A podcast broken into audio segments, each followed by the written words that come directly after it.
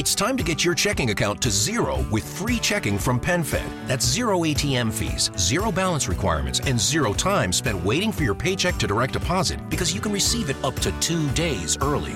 Open your account with just $25 and see how big zero can be. Apply online today at PenFed.org slash free checking. Early direct deposit eligibility may vary between pay periods and timing of payer's funding. To receive any advertised product, you must become a member of PenFed, insured by NCUA. All right, so check this out. When I was 10, my parents and I went to visit my grandmother for spring break. My cousin also came to visit, and we decided we wanted to go to the YMCA for the day. My grandmother dropped us off and said she would come pick us up in four hours. On that day, the YMCA was empty. There were a couple of adults in the exercise room, but that's it. We went to the basketball court, and after about two hours of playing tag and shooting baskets, we got bored. Now, I've never been the biggest fan of swimming, but this YMCA had a pretty cool pool, so we changed into our bathing suits and we headed in there. The pool was empty except for the lifeguard. We played a bunch of games and swam laps, but after about an hour of that, there wasn't much left to do, and there was no one except us to hang out with to keep things interesting. So, we decided to play a game of seeing how long we could hold our breath underwater. We stood in the shallow end near the clock on the wall so we could time ourselves. Instead of fully submerging, we just stuck our heads face down in the water. We did this a couple of times and I was winning. On our last round, I felt a tap on my shoulder. I figured it was my cousin giving up and telling me that I had won. But instead, it was the lifeguard who told me to knock it off, or she was going to have to ask us to leave the pool. Since we were tired of being in the pool, we figured we would get out, get dressed, and go back to the basketball court until my grandmother came to pick us up. We only had an hour left, anyways, and the water was freezing. As we got out, the lifeguard stopped us and asked if we wanted to go into the sauna to warm up and dry off. The sign said 18 years or older, so of course we were super excited that she would allow us to do that. She walked us to the sauna and unlocked the door. The door was glass, and the interior was made entirely out of wood. Inside, above the door, there was a clock, probably to help make sure that you weren't in there for an unsafe amount of time. The lifeguard stand was adjacent to the sauna, but if you looked out the door, you could clearly see it. She followed us in and went over to the thermometer encased in plastic and unlocked it so she could crank up the heat. I figured that she must have to turn it on each time, so I didn't think anything of it. Both my cousin and I were very short girls, and so we couldn't see the temperature that was printed on the thermometer knob, but I know she was turning up the heat. Then she left and shut the door behind her. I thought I saw her lock the door too, but I thought to myself, why would she lock the door when we might want to get out? I checked the clock and decided that we should get out in about 10 or maybe 15 minutes. It was already plenty warm in the sauna, but now the room was blazing. It felt nice because I was so cold from the pool. After about 15 minutes, it was starting to get a little bit too hot, and my cousin agreed that we should leave so we can get dressed. I went to turn the knob on the door, but it wasn't budging. I thought maybe it was jammed, so I shook it, but it still wasn't opening, and then I let my cousin try. She couldn't get it open either. We figured the lifeguard would be back in a couple of minutes, so we sat back down and we waited. The room was getting hotter now, too, and I really just wanted to leave. I got up and I started banging on the door and shaking and twisting the knob, trying to get the lifeguard's attention. My cousin got up and joined me. We started screaming at the top of our lungs for her to let us out, but she just stared straight ahead. I don't think there's any way that she couldn't have noticed or heard two little girls banging and kicking the door and screaming. Now, we had been in there for about 25 minutes. It was so hot in the sauna that it hurt to breathe. It felt like my lungs were on fire. My eyes and my skin were burning. We sat back down and put our towels over our heads because they were still a little bit damp, and that made it easier to breathe. I was so worried about my cousin, as she is a couple of years younger than me. I looked at the clock and I saw that we had been there for 35 minutes. I got up and I went to the door again, and I saw that the lifeguard was still just staring straight ahead. Again, I tried to get her attention by screaming that we needed out and banging on the door as hard as I could, but still nothing.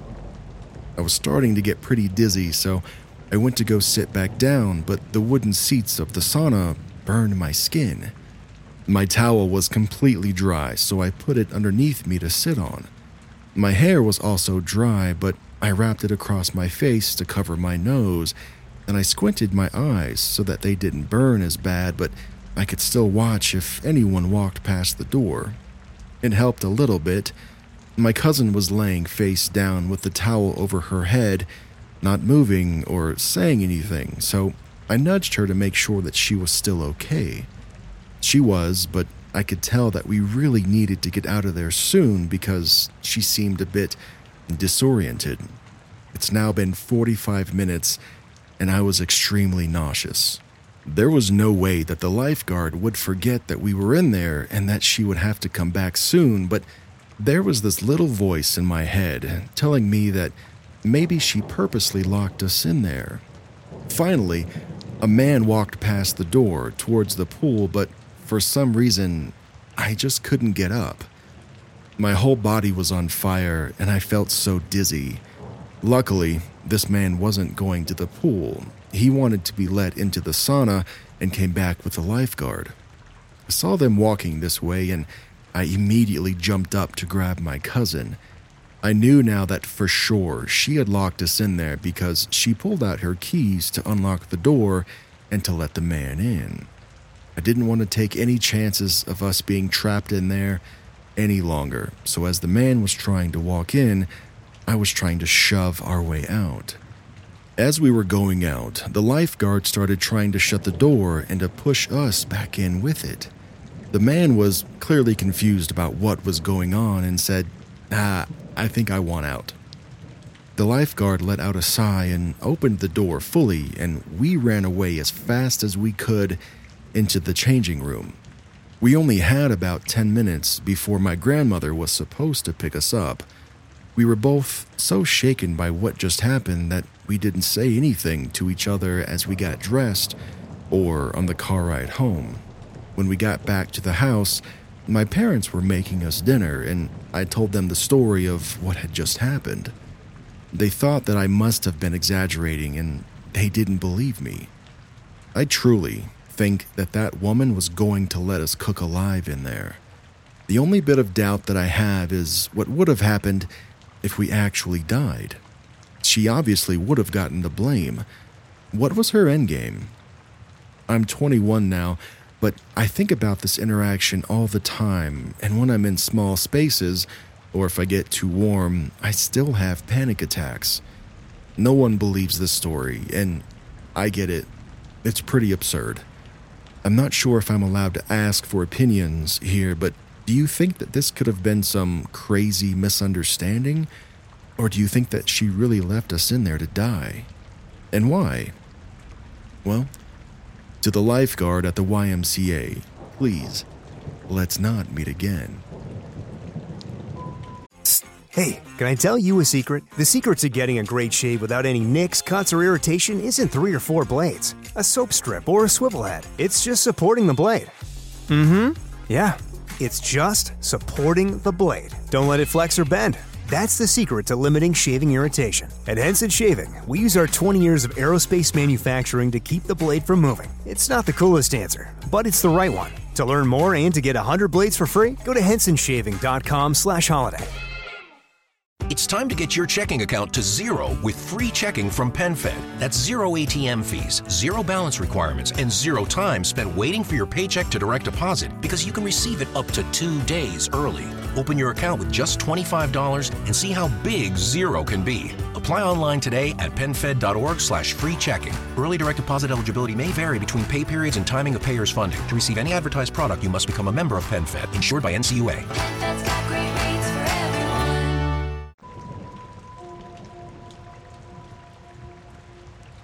I was an extremely small and sickly child.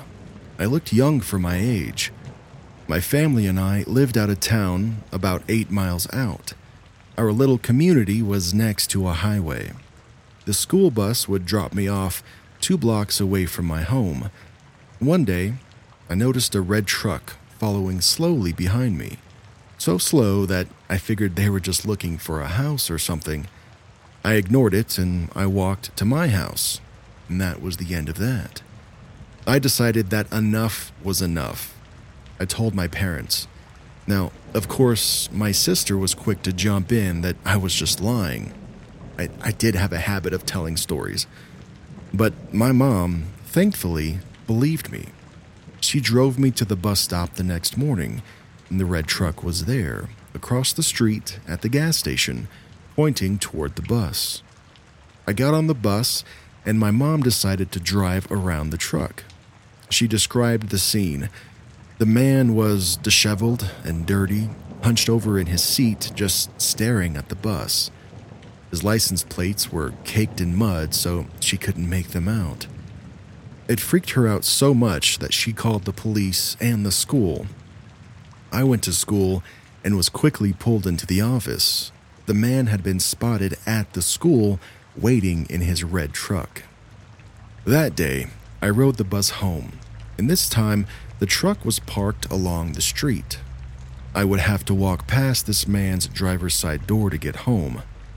I debated, I considered running for it.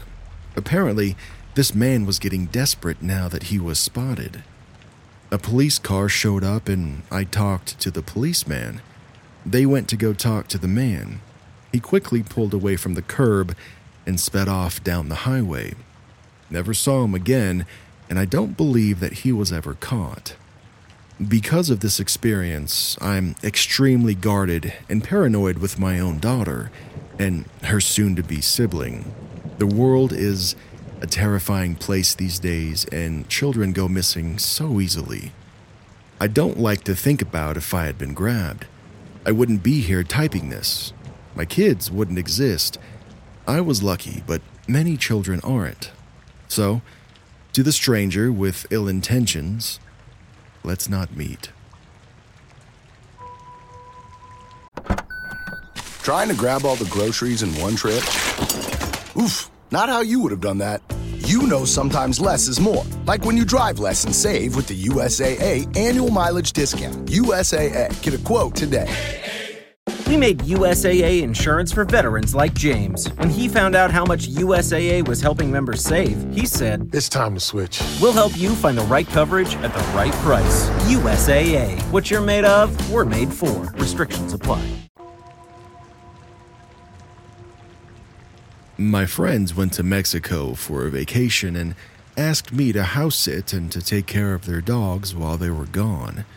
They paid me $40 a day just to sit around and let the dogs out when they needed to go. I'm disabled, so that actually helps a lot. And this is a semi rural area, and houses are roughly a quarter mile apart. Police have to come from town, about 15 miles away, and response time can be well over an hour. I always take my pistol with me. It's always been quiet when I've stayed there, but this time was different. I was in the shower when the dogs started barking and growling. They're big, large German shepherds, and one is actually police trained. The owners loan him to county as a drug dog, and if you tell him to be quiet, he obeys. But this time, the dogs didn't obey, so I was on high alert. I shut off the water and I looked out the window. I didn't see anything, but when I walked out of the bathroom, I saw a shadow go across the bedroom window. Mm, That's because they have lights around the house that stay on all night. I whispered to the dogs to hush, and they did. And that's when I heard a man's voice. I couldn't make out everything he was saying, but I did distinctly hear two words come around. So I'm sure there was more than one person. I ran into the living room with my pistol and I saw the door handle start to turn. I yelled, I have a gun and I will use it. And then I heard feet running away. I went to tell Siri to dial 911 and I got to the county sheriff pretty fast. She said there were two cars on another call not far away, but it would take about 20 minutes for them to get to me. That's better than the usual hour, but I was pretty shaken. I explained that I was on a farm and would have to go down to the road and unlock a cattle gate to let them in, and to please tell the officers that I would be carrying a pistol and please don't shoot me by mistake because I was not going outside the house without it. The dispatcher said, Oh, no, do not go out there without your gun. I will tell them. That's the one good thing about living in a red state. She asked if I can see the road, and I said I can, so she said to wait in the house until I saw the blue lights. I hung up and I called my friends in Mexico. Their camera footage can be downloaded via an app, and they said they would go through it while I waited for the cops. I locked the house and I went down to the gate where the police arrived. They searched the whole place, including the barn, but they didn't find anyone. While they were looking, my friends texted me the camera footage. There was a man on the porch. Unfortunately, the cameras weren't angled to get a shot of his face, and of course it was dark. I still think that there was more than one creep because of what he said. Come around. The police were very nice and they said that they had passed a man on a bike on the way, which is strange for this area, especially at night, and they went to go look for him, but that's really all they could do. They took a full report, but never caught the creep. My husband came and stayed with me for the rest of their trip.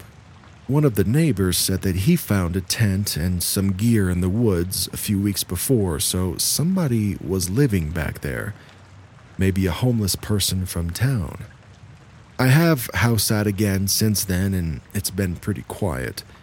They're going away again for Christmas, and I'll be there too. A lot of people ask me if I would have shot the creep had he broken in, and yeah, absolutely. I would be sorry that I had to hurt somebody, but it's them or me. So, to the creepy porch guy, let's never meet again.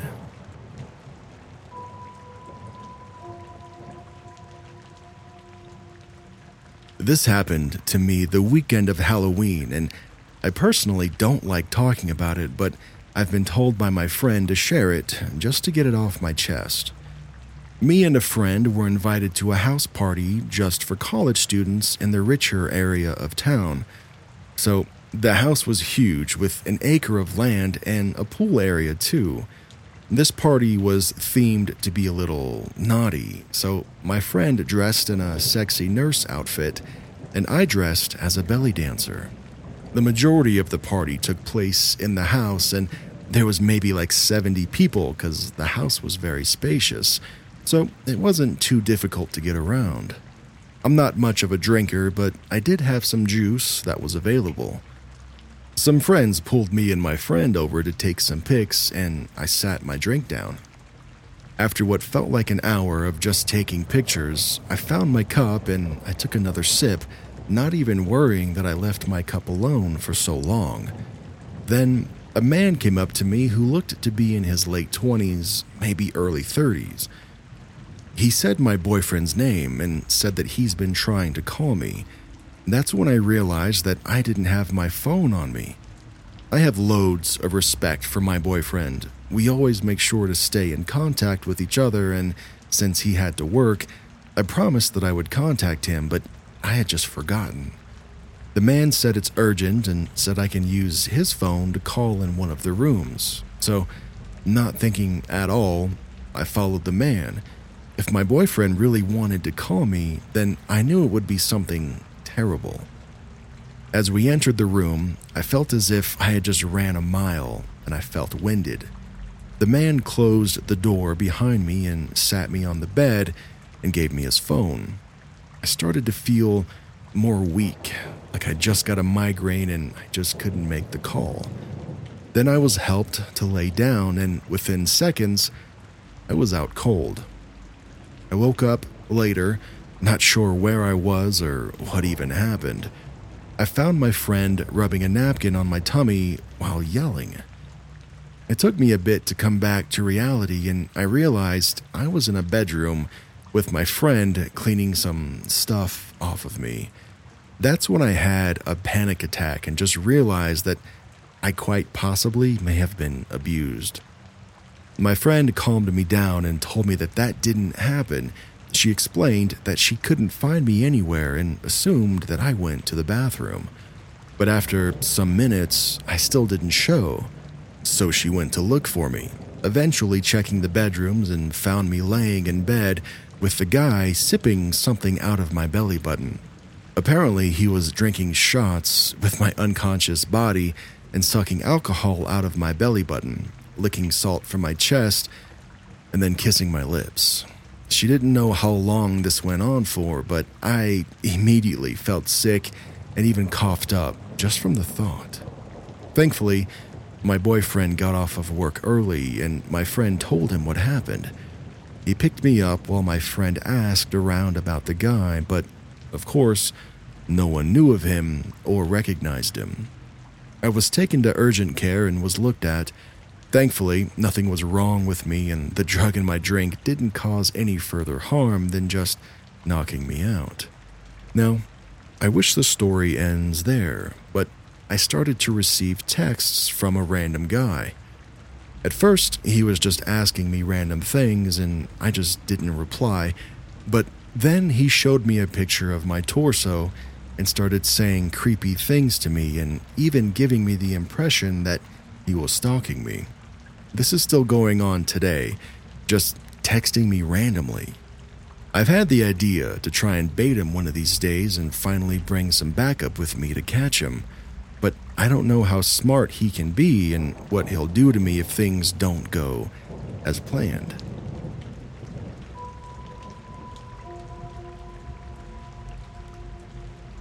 It was October 31st, Halloween. At the time, my parents were still together and hadn't divorced yet, so me and my siblings, we stayed with each other, but my family did this thing where half of us would go with my mother and the other half would go with my father.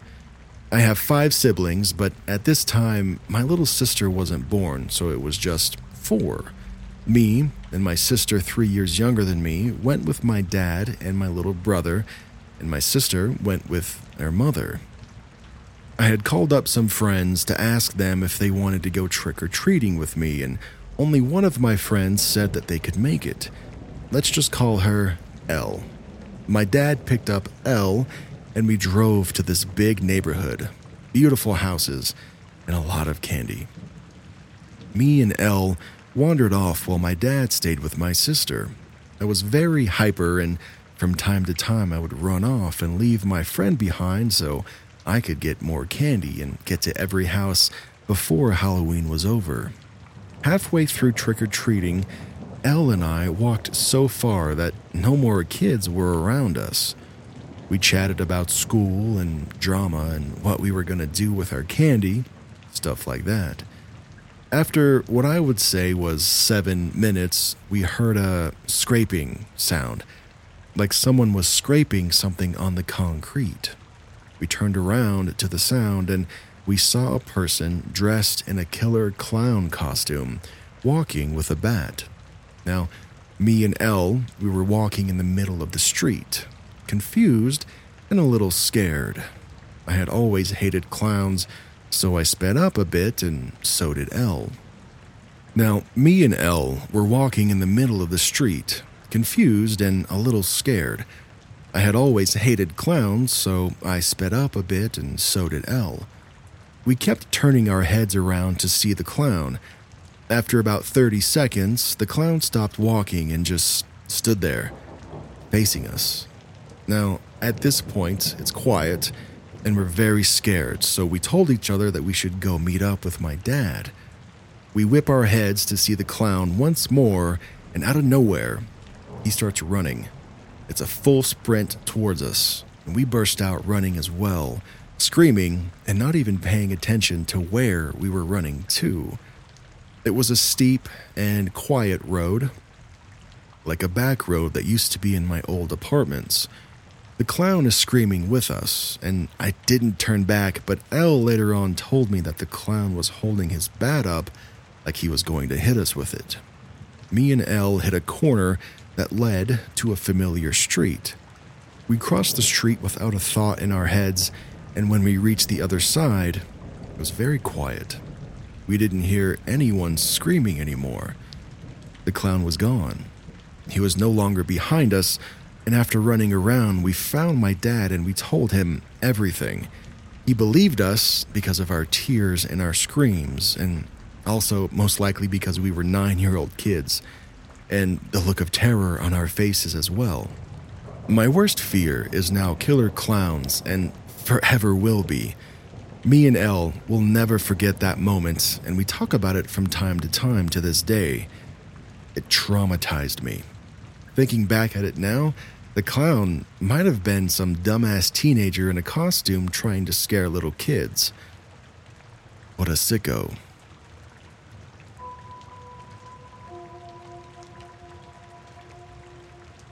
Let me start by saying that I don't believe, even after this, I don't believe in ghosts. My first apartment after college was a nice second floor, so there was only one way in. When you came in my door, there were steps that went into my place. A few months later, I had laid down to go to bed. It's about 1 a.m. or so.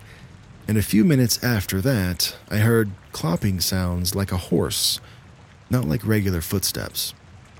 I rolled over to see some light under my bedroom door with whatever it was walking up to the door and just standing there. Unfortunately, I was cleaning my gun in the living room earlier and forgot to bring it back into my bedroom, so I was laying there like, Jesus, what now?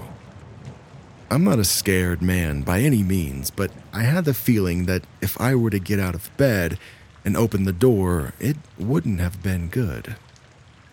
About five minutes later have gone by, and then whatever it was turned to the right and then stomped off. I stayed awake all night and I waited until the sun was up all the way before I got up.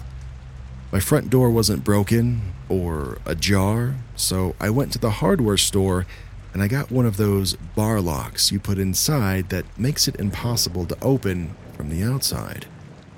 Two nights later, I was woken up by the same sound clomping like a horse. And for some reason, this time it had me far more terrified. The light from last time had an orange red tint to it. Along with that, I could hear some heavy breathing, and after a few minutes, the doorknob started to be messed with. I had warned who or whatever it was that I had a firearm and I will use it if the activity doesn't stop immediately. And to this day, I swear I heard some kind of weird, deep, almost guttural laugh. I got the nerve to get out of bed and stand in front of my door, about six or seven feet back. I racked it to put one in the chamber, and I gave a final warning.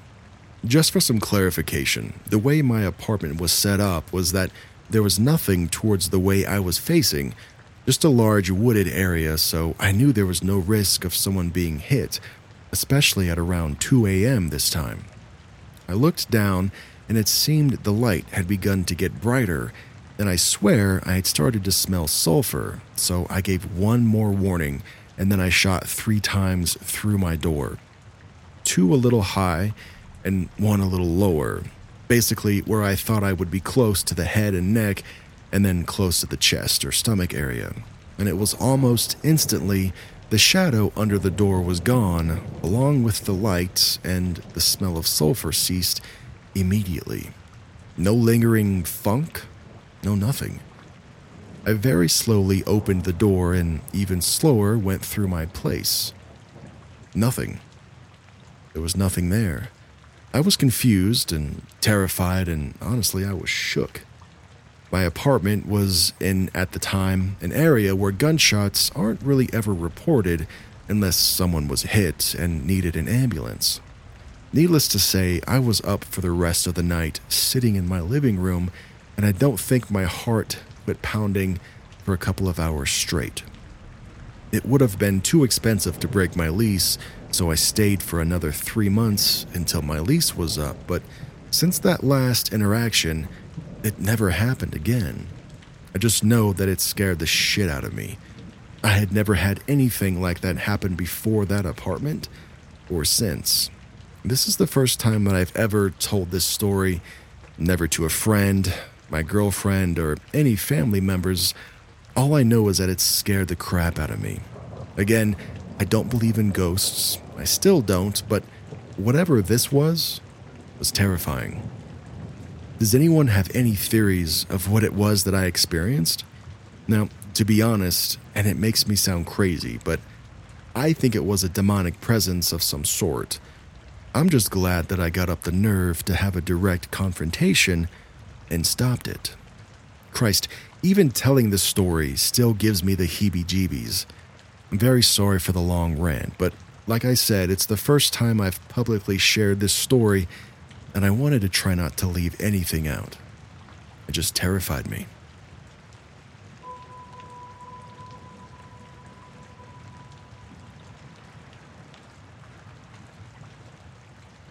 All right, so check this out. This happened about 15 years ago. I was 21 years old and living in my very first apartment. It was a small bachelor apartment in a sketchy area. I grew up in a town that was known to be rough and tough. I knew how to handle myself, and I learned at a young age to keep my head down and not to go looking for trouble. My apartment building was behind a bar. A lot of the customers of the bar would stand outside to smoke. When they stood outside to smoke, they would be looking at my apartment. Most of the people who were out smoking just kept to themselves. A few would nod and say hello if I passed by, but there were never any issues. Until one evening.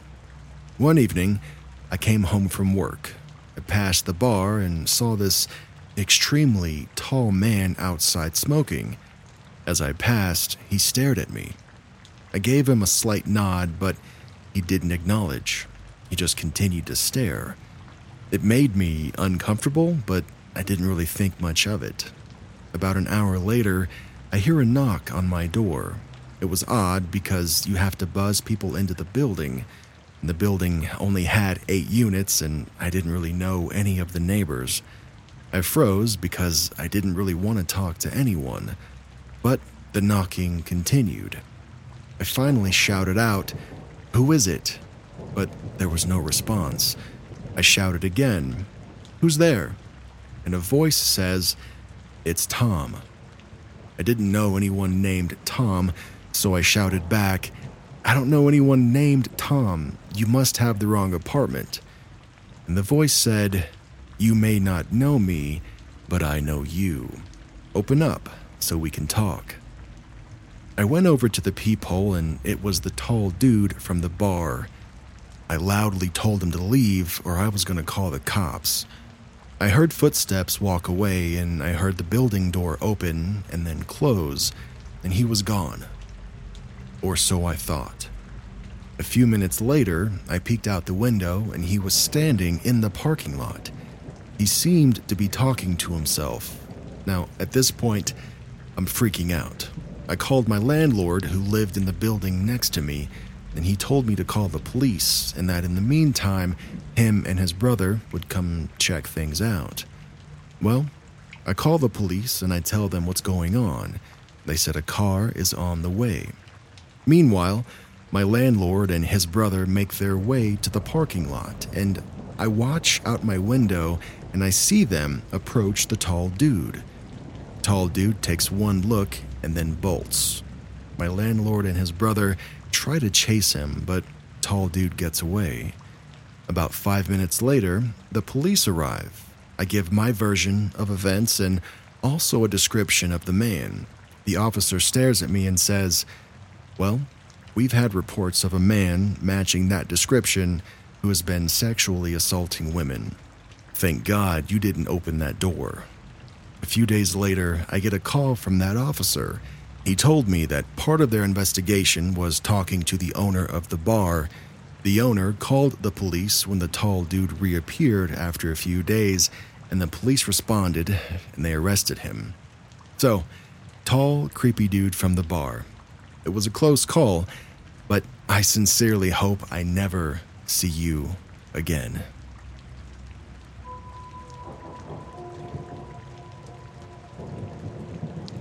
Two years ago, I moved to the UK for university, as I always wanted to go there and I just wanted to get away from my parents, as the situation at home was beginning to become too toxic for me.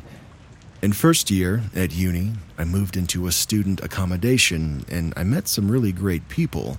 It was a good year, and without meeting my boyfriend, who I'm still with, and just enjoying my time away from my family and discovering what independence really means.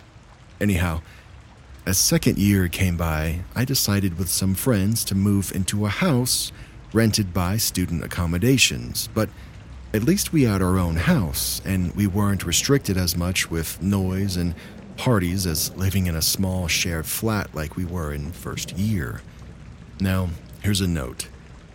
I had a ground floor room, and my window gave into a very small backyard in which I would go smoke every day as I am a smoker, and in which there would be a very thin wooden door giving in to the other side of the street, where you would put your bins and broken chairs at, and blah blah blah.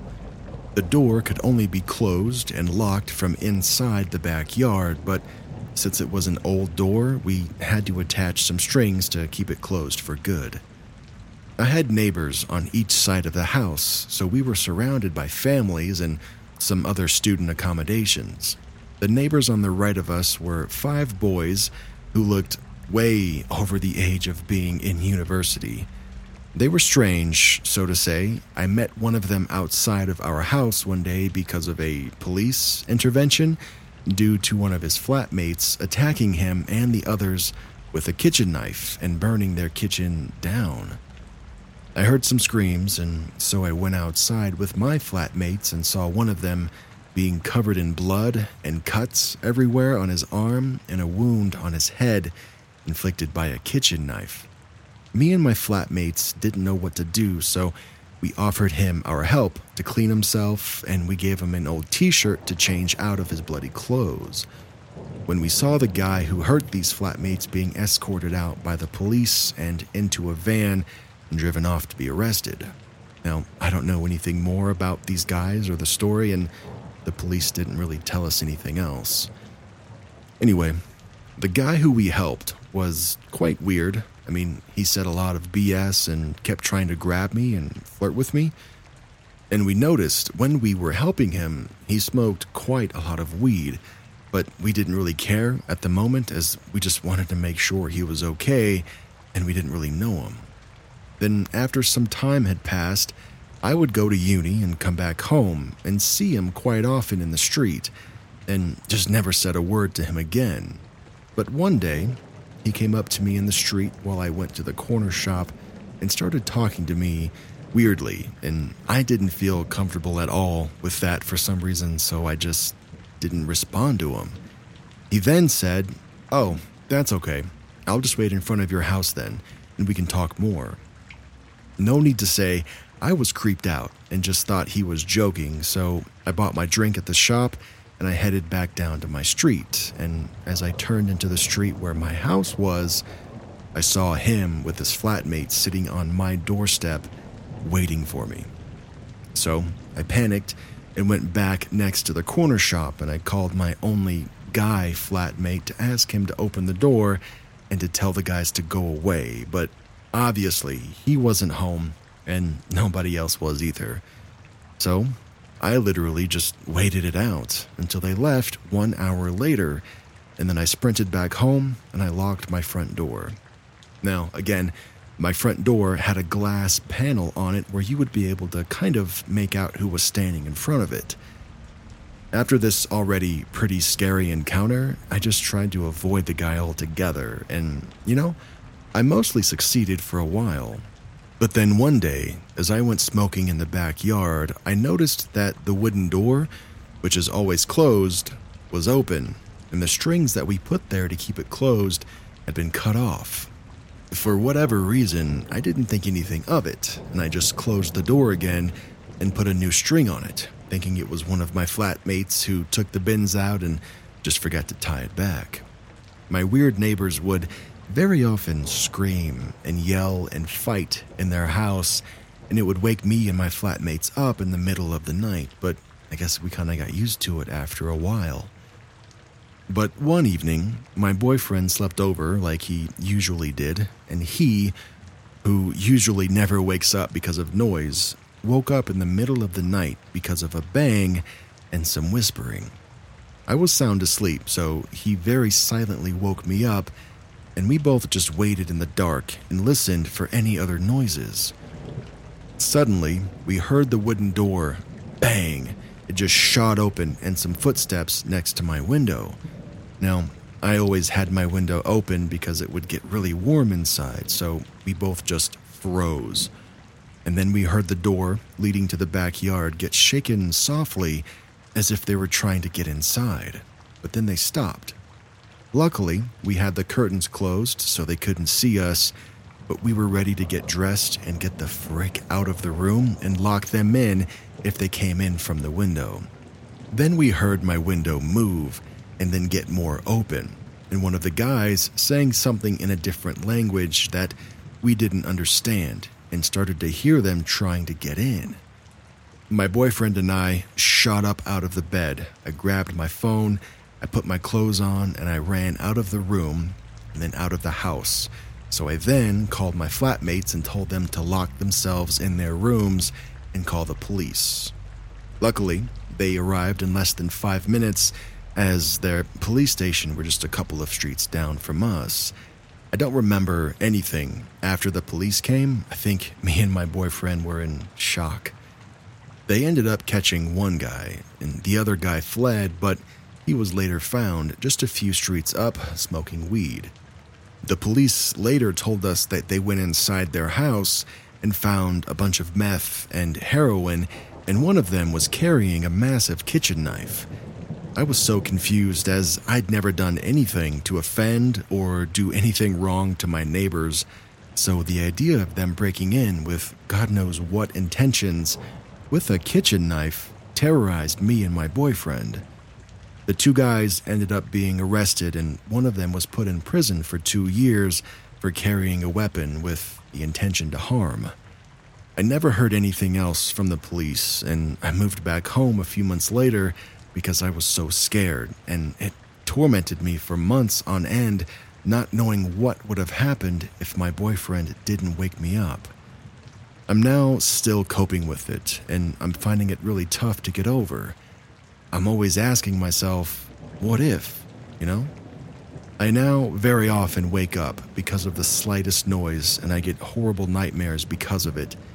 But hey, at least I'm still with my boyfriend and we talk about it a lot, and that helps.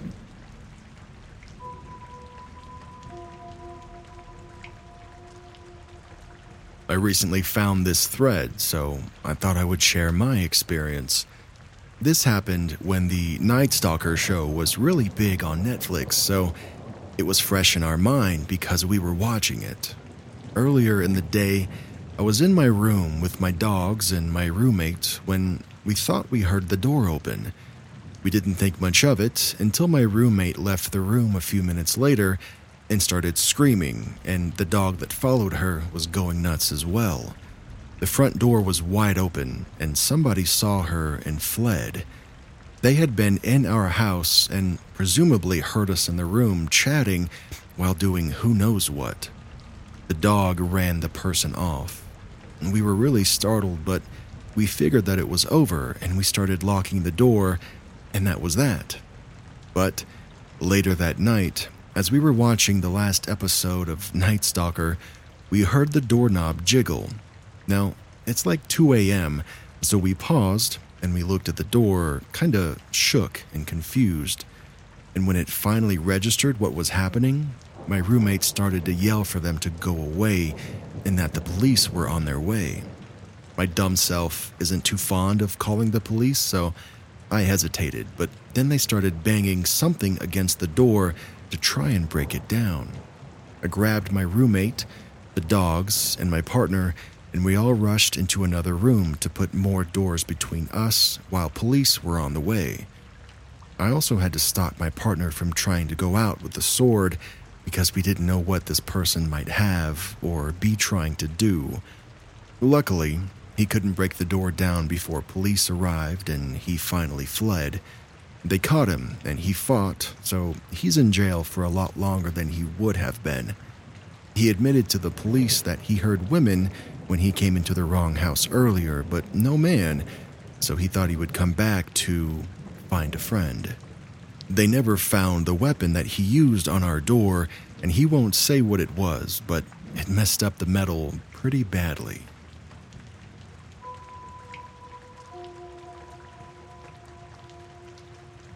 This happened about 10 years ago. I was in graduate school at the time, working on my master's degree for clinical social work. My practicum was at a confidential shelter which housed women and children seeking shelter from domestic violence. Since I was an intern, I worked a lot of late night shifts. After closing up the shelter, I headed home. It was after midnight and the roads were fairly empty. I lived in a smaller town at the time, so this wasn't entirely unusual. As I approached the stoplight, I noticed a man just a few yards away walking toward the crosswalk. I suddenly felt very anxious and I had an unsettling feeling, so I immediately locked my car doors. This was before I had a car with automatic locks. I usually drove around without locking my car doors as I had never felt unsafe while doing so. I felt better after having locked my doors and I pulled up to the red light. Staring ahead, I noticed the man never crossed the street.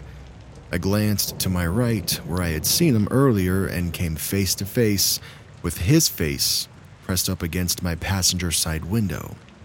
I screamed, I honked my horn, and I told him to go away, but he continued just standing there, staring at me. Then he tried the handle of the door, without success.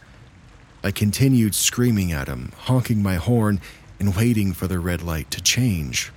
The man straightened up.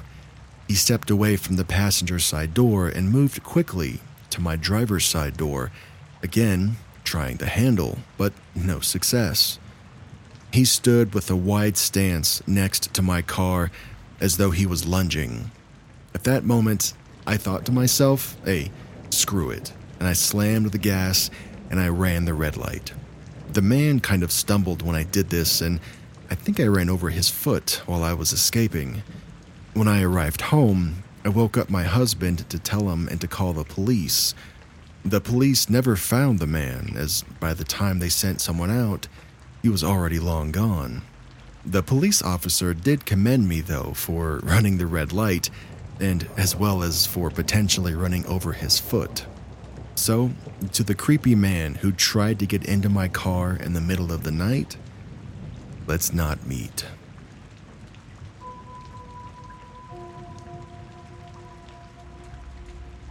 This happened when I was young. I was about 8 or 10 years old. I remember it perfectly, but I've confirmed the details with my mother, and the memory of it still sends chills down both our spines to this day. It was broad daylight on a Saturday, and I was in the town center with my mom. The streets were busy and people were bustling past. We paused at a shop front that sold ornaments, you know, the ugly, old fashioned kind that uh, old grannies like. We'd often stop to look at them and laugh at how expensive they were, wondering how that place even stayed open. I was a real chatterbox as a kid and was talking very animatedly to my mom about something or other, facing her as I did so. Like it was yesterday, I remember her smiling face and how it suddenly dropped. Her jaw hung open and her eyes were as big as dinner plates. She just stared at me silently for a few seconds, then grabbed my arm and pulled me away. Her fingers were digging into my arm as she dragged me into the crowd, walking as fast as she could without running. Me, being that kid, I squealed and loudly kept saying, What are you doing? Ouch, Mom, you're hurting me. That hurts. Where are we going? while trying to stop her. Well, she gritted her teeth and silently dragged me for about three streets before stopping somewhere less busy for a second. It was only then that she let go of my arm, rubbing it and looking extremely upset. Looking me dead in the eye, she explained that as I was talking outside the shop, she had noticed an old man stood behind me. He was dirty and disheveled, like the horror movie stereotype of a creepy old man. I had long, pretty hair as a girl, and people stopped us all the time to remark on it, especially when I wore it loose. This old man had very gently lifted a handful of my hair in his hand, and he was smelling it. He was tickling his nose as he did so. I was so clearly absorbed in telling my story that I hadn't even realized I was being touched. My mother made eye contact with the man as he opened his eyes while inhaling the smell of my hair. He gave her an absolutely nauseating, toothy grin, quickly dropping my hair and waving at her, waggling his fingers all cutesy like. You know, whoopsie, you caught me. With that vibe clearly knowing exactly what he was doing. He then disappeared into the throng of people moving past. My poor mother immediately felt sick and just went into autopilot, dragging me away as fast as she could in the opposite direction. I didn't even know how to react when she told me what happened, except to be horrified and so glad that we had gotten away safely. I still walk past that shop, and the memory of my mother's haunted expression makes me feel ill. So, creepy old man, let's not meet ever.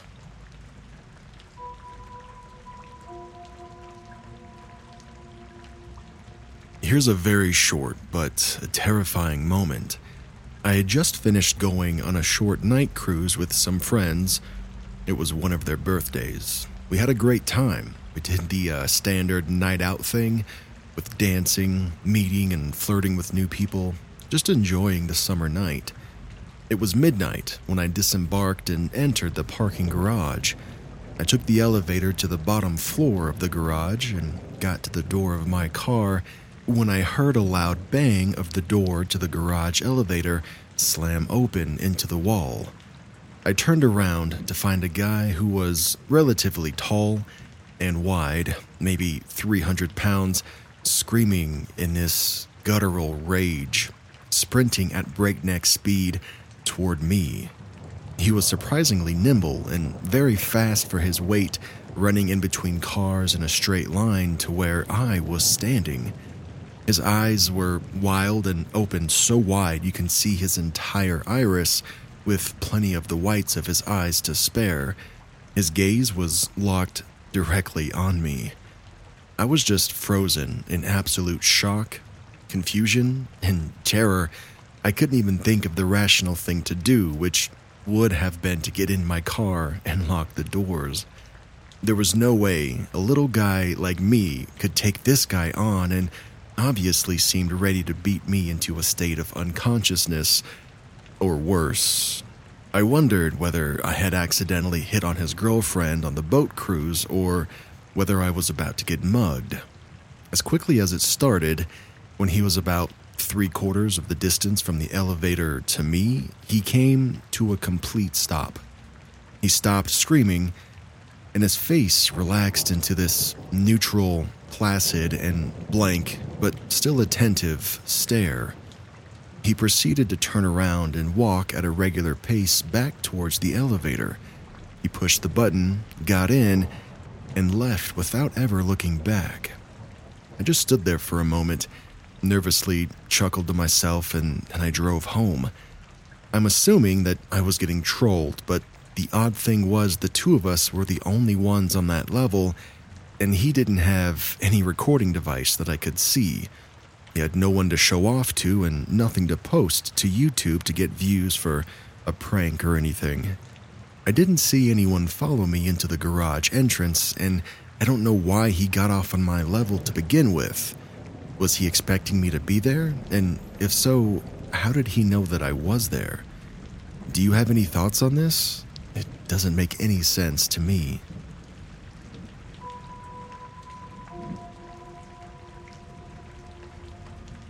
So, I'm 16 years old, 17 in one week, and I haven't had many interesting things happen to me that are worth talking about, but I wanted to share this experience of my mother's that she had while she was in college. It's something my family and I joke about with her now, but at the time, it greatly affected her life and was definitely a situation in which she feared for the worst. During the end of my mom's senior year of high school, she began dating a guy named Jeff. He was the type of person that everyone wanted to be around. He was funny, entertaining, just an all around nice guy. However, they had been dating for almost a year when my mom realized that Jeff didn't necessarily, well, believe in a monogamous relationship. He thought it was perfectly okay that he be with other women while with my mother as much as he wanted, but my mom couldn't be with anyone else but him. It was all very contradictory, as he would fool around with other women, but he was really possessive over my mother and overall super controlling. Now, full disclosure Jeff never laid a finger on my mom, but he was incredibly emotionally and verbally abusive. They dated on and off for a while, but once summer was coming to an end and my mom's freshman year of college was inching closer, she knew that Jeff wasn't good for her and she ended the relationship. Now, this is where everything starts to go downhill. My mom says that by this time, Jeff started to do drugs. Which ones she didn't know, but they were enough to push him over the edge. They ended up both going to the University of Alabama, and it was then that the stalking started. My mom began to see Jeff everywhere. It was always when she was off campus, figuring that he wanted to ensure that she wasn't hanging around any other guys. They attended classes on opposite sides of the university, so she never saw him during school hours. But Jeff was still possessive and abnormally clingy even after they had broken up. At this point in the story, my mom is dating a guy named Chris. He was the typical, good looking, rich guy that almost every girl had a crush on. They had gone out to dinner one night and headed back to his place for a movie. It should be mentioned that in Chris's living room there was a large window in which you could see out into the street from where you sat. Chris and my mom were on the couch watching their movie when the environment shifted. My mom's eyes flickered over to look outside, and standing under the dim, yellow light of the street lamp at the corner of the sidewalk was Jeff, staring at my mom and Chris from a fair distance. This wasn't the first time that my mom caught Jeff following her, and being fed up with the bullshit, she marched outside and told him to leave her and Chris alone. Now, I'm not sure whether he left after that or not, but it was for sure not the last time she would have to confront him. During my mom's senior year, Jeff started to do more than just follow her around on dates. My mom lived in an apartment complex off campus at this time. It was a nice little area with polite neighbors that she quickly made friends with. Eventually, Jeff found out where she lived. He started to show up out of nowhere. Pretty much everyone who was close with my mom was aware of Jeff. She told me that she would be chatting with her neighbors in the apartment complex's courtyard when they would point out Jeff staring at her from outside the gate. They joked about it with her to ease the tension, but they knew how serious it really was. Jeff, at this point, started to become somewhat of a threat to my mom. On one particular night, my mom's roommates were not in the apartment with her. She didn't exactly know where they were, but she knew she would be the only one in the house that night. Her room at the time wasn't really dark. The curtains that she had covering the windows didn't do much, as the light from the outside would still seep through. My mom has always been a very light sleeper, usually never getting a good night's rest as the slightest movement or sound wakes her. That night, something alerted my mother enough to disturb her sleep. Her eyes adjusted to the slight darkness, and well, almost immediately, she noticed the figure of a man standing at the foot of her bed, peering over her body as she slept. My mom knew it was Jeff instantly, and she screamed angrily at him to get out of her house. Startled, she jumped from the bed, finding a window of opportunity to escape as Jeff began to move to the other side of the bed. My mom ran out of the complex, opening her front door to find two of her neighbors were already there. The walls of the complex weren't thick at all, and so the screaming was able to get their attention. That was the night she finally called security on him. My mom told me that she lived on the first floor, but still has no idea how Jeff broke in or how long he was standing there and what his intentions were. However, that wasn't the only time he broke into her apartment. Sometime later, my mom came home with her roommates after a night out, and she was pretty drunk, and so she didn't even make it to her room, passing out on the living room couch. She stirred awake after a few hours of sleep and feeling dazed, she noticed the silhouette of a person, once again standing still in her kitchen. In her drunken state, my mom figured it was one of her roommates, quickly shrugging it off and then falling back asleep. It hit her later on that the figure was indeed Jeff, and he had broken in just to make sure that she was at home and not out with some other guy. Jeff had broken into her house more than just those two times, though, mainly when she wasn't home, and it angered him when he realized she could have been out with a guy that wasn't him. My mom finally drew the line when Jeff slashed all four of her car tires, thinking that it would prevent her from going anywhere. She filed for a restraining order immediately following that. She never knew what happened to Jeff after that. Turns out he was too busy following her around that he let all of his grades slip, and he wasn't able to graduate that year. Some time passed, and she married my dad, who was also attending Alabama. I always wondered what it was that drove Jeff from the basic douchebag boyfriend that cheated to a whole drugged out psycho that invaded the life of my mother for years.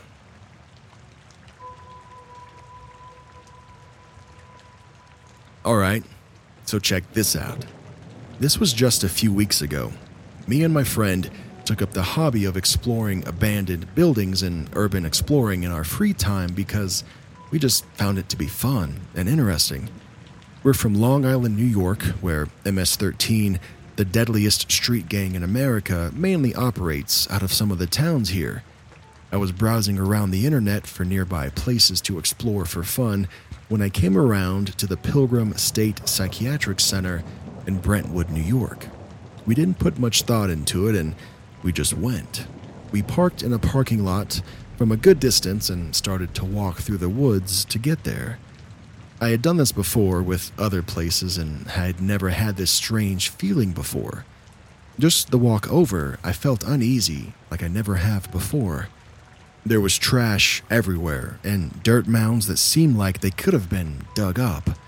We finally came around to the building, which was conveniently easy to enter. When we entered, we were greeted by dirty mattresses that seemed to have been placed there on purpose. We didn't talk to each other about how we felt because we didn't want to seem like wimps, probably. We went through the entire building, seeing many mattresses and old shoes. We got up to the top, and of course, it had just gotten dark out, and we had a long walk back once we got out. We go back to the bottom of the building and we lose our way. The only way out was walking over a plank over an abyss. But that isn't the bad part. We crawl out through a window and start walking along the road to get back to my car. Two cops see us while they're driving around and come over to talk to us. You really shouldn't be going in there after dark, they said, and they let us go. We laughed it off and got back to the car. My friend called his cousin to tell him about what we did. He told us that MS 13 operates out of there and that we're lucky to be alive. I look up Pilgrim State Murder, and sure as heck, I see that multiple teens have been murdered there and in the woods where we walked through initially. Cops had dug and searched the woods before to find missing teenagers, so I connected the dots between that and the mounds of dirt that I saw before. I went to bed that night shaking about the thought that I could have been killed for entering their territory. If you want, you can look it up. It's Pilgrim State MS 13 Brentwood, or something like that. So, to MS 13, please, let's not meet.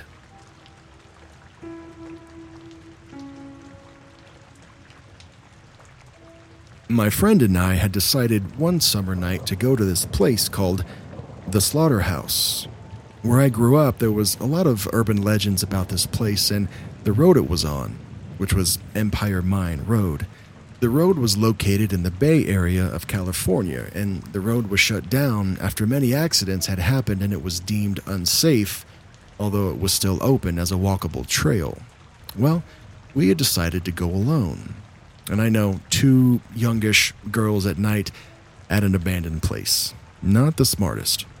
Anyways, in the past, we had gone in a group of four or five people and always found other explorers there, so we didn't think much of it and we felt pretty safe.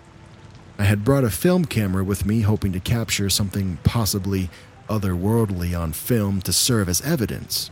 I also brought my pocket knife, just in case there was a need and for peace of mind, because homeless people sometimes hung out down there and were always spreading rumors of satanic rituals, although I knew the ritual rumor was most likely BS. We started the 20 minute walk to the slaughterhouse itself, and this time it felt really different. About a minute or two into the walk, I felt heavy with dread and fear, but I didn't want to say anything and creep out my friend or seem like I was chickening out. We made it up the final turn to a straightaway where it sounded like we were next to a freeway, but at this point, we were at least a mile off from the nearest road. The loud sounds of cars and car doors closing were supposedly the remains of all the accidents that happened along that road, but I wasn't so sure. I just figured sounds were being carried with the wind from faraway freeways and roads. We made it down the final stretch and we hopped the fence and we were on the property. The place was very different from the last time. It looked as if it had been burned and the buildings were blocked off by rubble, so there wasn't really much to do. I walked to buildings I had photographed at a previous visit for comparison and began joking to my friend as I started feeling a bit more comfortable. I don't remember what I was exactly doing, but I turned my back on the building. My friend stared at me and dead seriously was like, Come here now. And I walked over. I said, What's the matter? Apparently, she had seen a dark figure with red eyes behind me. I didn't personally see it, so I don't know if it was to scare me or not, but as I stepped towards my friend, I saw a dark truck traveling the road that we had just walked on. This was really weird because the road was gated off, and we parked in front of the gate, which meant no one can come through without actually moving our car. And our car hadn't been moved, so it would be nearly impossible for a car to get through the gate. The truck was dark and barely visible, with no lights on, and it didn't make any sound like road or engine noise at all. This dark truck pulled up to the gate that we had hopped, and we heard yelling to get off my property. We couldn't see anyone in the truck, and it was barely lit up, like I said. As soon as it was there, it was gone, and with no sound either. Neither of us saw a gun, but we both swore that he had one. It was like, let's get out before whoever or whatever comes back. I nearly ran the mile back, and I'm not somebody to run. Once we hit the final stretch, I could see what looked like police lights. We told each other to just remain calm and we'd be fine. Once we got there, the police greeted us politely and we returned the politeness, hoping to score some points. They said that they had received a jumbled up call that was very odd, but what they caught was that there were people on the road. They seemed to be confused by the call as we were. My friend had said we were just walking the road to see the place at night and never actually hopped the fence, and thank God they believed it. After a few insulting remarks of us being two females on a road at night, we were on our way. We stopped at a well lit gas station to catch our breath and agreed we'd never do that again. I no longer lived near this area, but after that, I swore I'd never go back, certainly not at night. I still think about this night, and everything that happened perplexes me. I told myself that it was just the owner, but it just doesn't make sense how they could have gotten through our car and that gate, and the confusion that the police had as well. I don't know, man. In addition, many of the photos I took turned up pitch black, even though I had flashlights and my flash on. I had a few develop and looked normal, but I just chalked it up to being bad film. But the same thing happened with the pictures I took on my phone as well. Overall, this experience puzzled me.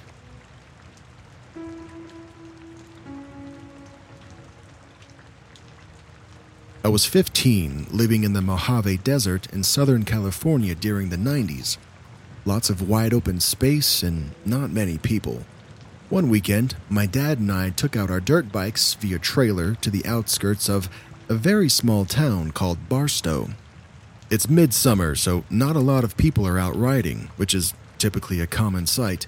The heat wave may have had something to do with it.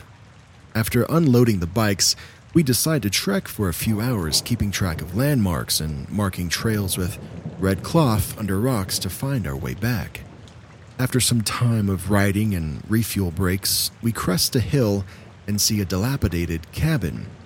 There are many lone buildings in the Mojave, but rarely are they cabins. This place just felt odd right off the bat.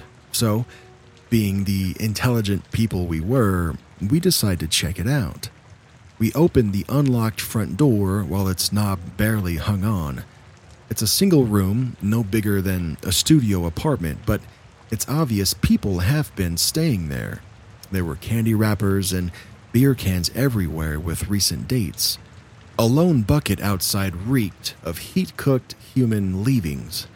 There was no furniture but a single wall mounted bench and a fireplace. The ceiling had lots of people carving names, messages, and the typical hearts with a date and two people's names. I decided to sit on the bench. When I sat, I tucked my feet under the bench and put my toes on their tips onto the floor. When I did this, I felt the floor move. I look at the floor, which is now not attached to the rest of the rotted wood floor, and remove the cutout piece. It's about a two foot square. I called for my dad, and he looks at the hole with the flashlight from his bike. It goes down about seven feet and back far enough for us not to see the end. This is when my dad shows his parental colors. He looks at me and says, Well, I'm too fat to check it out. You're gonna need to see what's down there. I took this as a challenge, so I climbed down. It's a hallway carved out of the desert bedrock that goes back about 15 feet. I walk along until it opens up into a larger circular room. The room is empty, but still pretty big. I walk around and I stub my toe. I look down and I see a metal rod fixed into the bedrock with a thick chain end welded on. Hmm. I look at the walls and they had these scratch marks from fingernails. Lots of them. The more I looked, the more I see that there are bits of fingernails actually still in the rock. My eyes water and my heart starts to race. I'm legit freaking out here. I spider monkey right out of the entrance and tell my dad everything while trying not to cry. He looks worried. We get on the bikes and get into high gear. Following those red rags we left as landmarks was the most stressful time I can ever remember having. We get to the truck, load up, and we book it home. Dad hid the truck in the garage for a few days after that to be sure no one recognized it in case we were followed.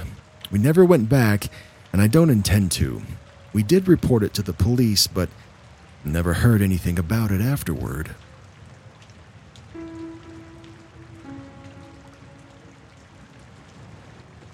In high school, my friends and I knew this guy named Gene.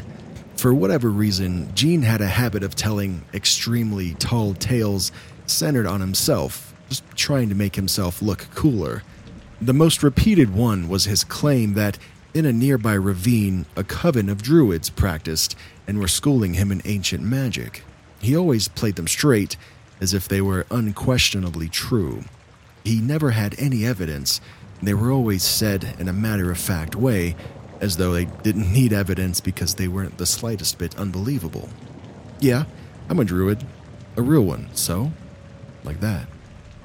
While taking a walk one night, I happened upon a construction site. Being heavily into urban exploration, I explored the heck out of that site and, upon leaving, I tipped their porta potty. I was still a bit immature and, I don't know, I thought it was funny. After that, whenever I found one, well, over it went. One day, I told some friends about it, and Gene, ever the showman, chimed in with, Oh, that's nothing. I like to burn them down. Arson was most assuredly not our thing, and we knew Gene was full of bull, so we were surprised when, calling his bluff, he offered to prove it by showing us the fruits of his labors. Five of us piled into the car, only one of us had a car, and followed Gene's directions. The site was in a rural area with lots of big hills and dense forest, common in the Pacific Northwest. At a sharp elbow on a two lane road was a gravel turnoff, leading maybe 100 feet into the woods to a gravel parking lot. This was the starting point for a number of hiking trails. There were no lights there, and the street light out on the road didn't show much through the trees. There weren't any other cars there.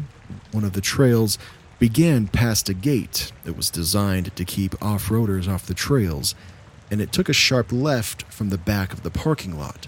The porta potty had been about 30 feet or so up the trail, and on a later visit by day, we found out that Gene really did turn it into a puddle of blue goo. That night, we didn't get there. We had a couple of flashlights and we all started up the trail as a group. As far as I can recall, we never heard any noises, animal or human. We got about halfway to the spot and then all of us stopped walking. Somebody whispered, Do you feel that? And we all bolted down the trail, piled into the car, and got the hell out of there. Once on the road, we compared thoughts. I felt what everyone else did the deepest, most intense raw fear that I've ever felt. It was like we suddenly faced impending death. It clearly indicated I need to leave right this instant. I can only guess there might have been a cougar or something, as they've been known to attack hikers, but we didn't see or hear anything. I've read that if a little voice in your head tells you to do something, it's usually a good idea to listen. Part of me wonders if Gene's porta potty fire pissed off some forest spirit or something. I've been back to that trailhead a few times during the day to show friends where this happened. I've also brought a friend who's sensitive, as they say, but they didn't pick up any vibes.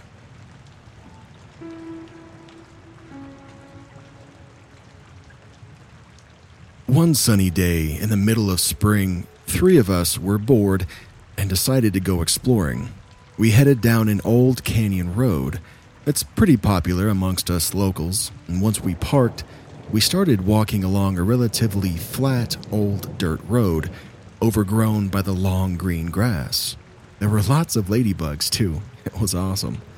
There must have been millions of them, all flying towards us as we were just walking along. As we were walking, we noticed an old abandoned house just a little ways off the path, surrounded and covered by oak trees. The small, rectangle, dilapidated house had one of those old wood shingled roofs, featuring much of the same for the siding. The house looked to be from the 20s or 30s era, with an old outhouse in the back. When we stepped up the two or three rotten steps into the house, we were greeted by an old sofa and armchair across from a really cool brick fireplace.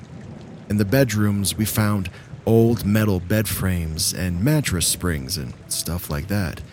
The kitchen still had its old cabinetry with its doors hanging off the rusted hinges, too. We split up to go explore the house and to take pics and to just generally poke around a little bit more. All of a sudden, we heard a loud thump that seemed to come from everywhere all at once. We all hurried out of the house at the same time and met up outside. As we all gathered outside, we shared the look of, what the frick? We sat outside and chilled just for a little while, calming down and chatting. It was a beautiful day out, 70s, with chirping birds and chattering insects. As we sat in the overgrown, wispy grass amongst the green lupins, we decided that we were idiots and we just heard a tree branch hit the house or something. So, we headed back inside to explore a little more, and I ended up sitting by myself in one of the condemned bedrooms. I decided to relax and just take a minute to chill. I was leaning back against the wall opposite an old rusted out mattress and frame with my eyes closed, just zoning out. But then, all of a sudden, there were three more loud thumps. They hit so hard, I felt it in my back that was against the wall. Dazed, I sat up and I didn't know what to do until I heard my two friends talking excitedly from outside. I darted out of the dilapidated front door towards my friends. As I finally got to them, we all just stared at each other with even more confusion this time. As I absent mindedly rubbed the spot on my back that was against the wall, I exclaimed again, What the frick? How the heck should we know what's going on? One of my friends asked. Like we said, it's just a freaking tree branch or something. So we all sat down, feeling defeated by the spooky old house, but yet, once again, we all ended up heading back inside so our friend could finish taking some pictures. My friend and I just hung out in the living room and with the old dilapidated brick fireplace. We checked it out to see if maybe we could find an old stash spot behind one of the bricks or something. And we were busy with this for a while until we both looked up and realized that it was starting to get dark outside. We looked at each other and we were all like, What happened to our buddy? So we start calling out for him and going room to room looking for him. We finally found him sitting outside, sitting in what was once a flower garden, still sprinkled with daffodils here and there, amongst the tall grass. Dude, didn't you hear us calling you? You're only like 50 feet away from the house.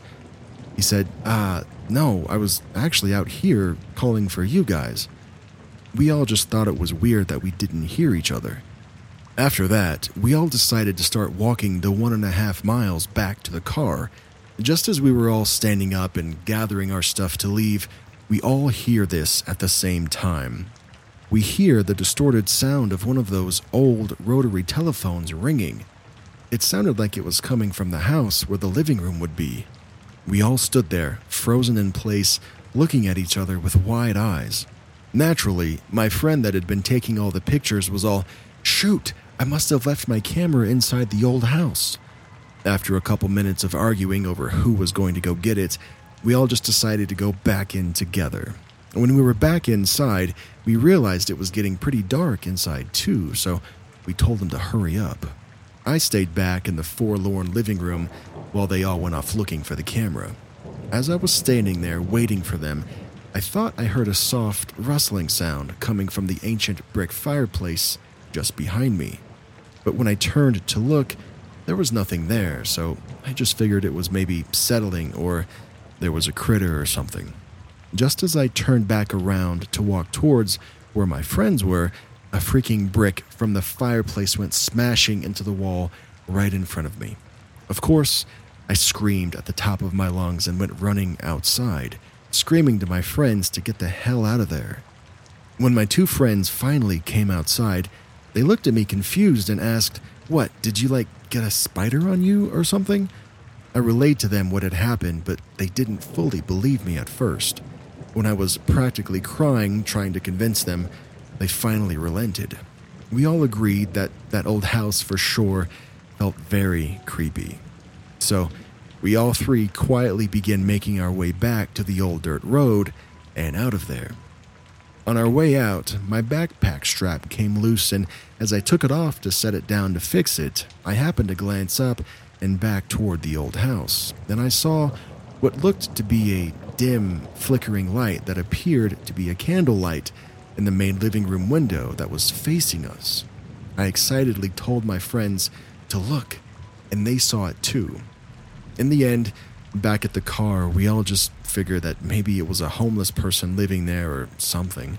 But then again, I know I was completely alone in that living room. There was nowhere for anyone to hide by that fireplace. And what about the distorted sound of that old telephone ringing? All right, so check this out. This incident happened about five years ago.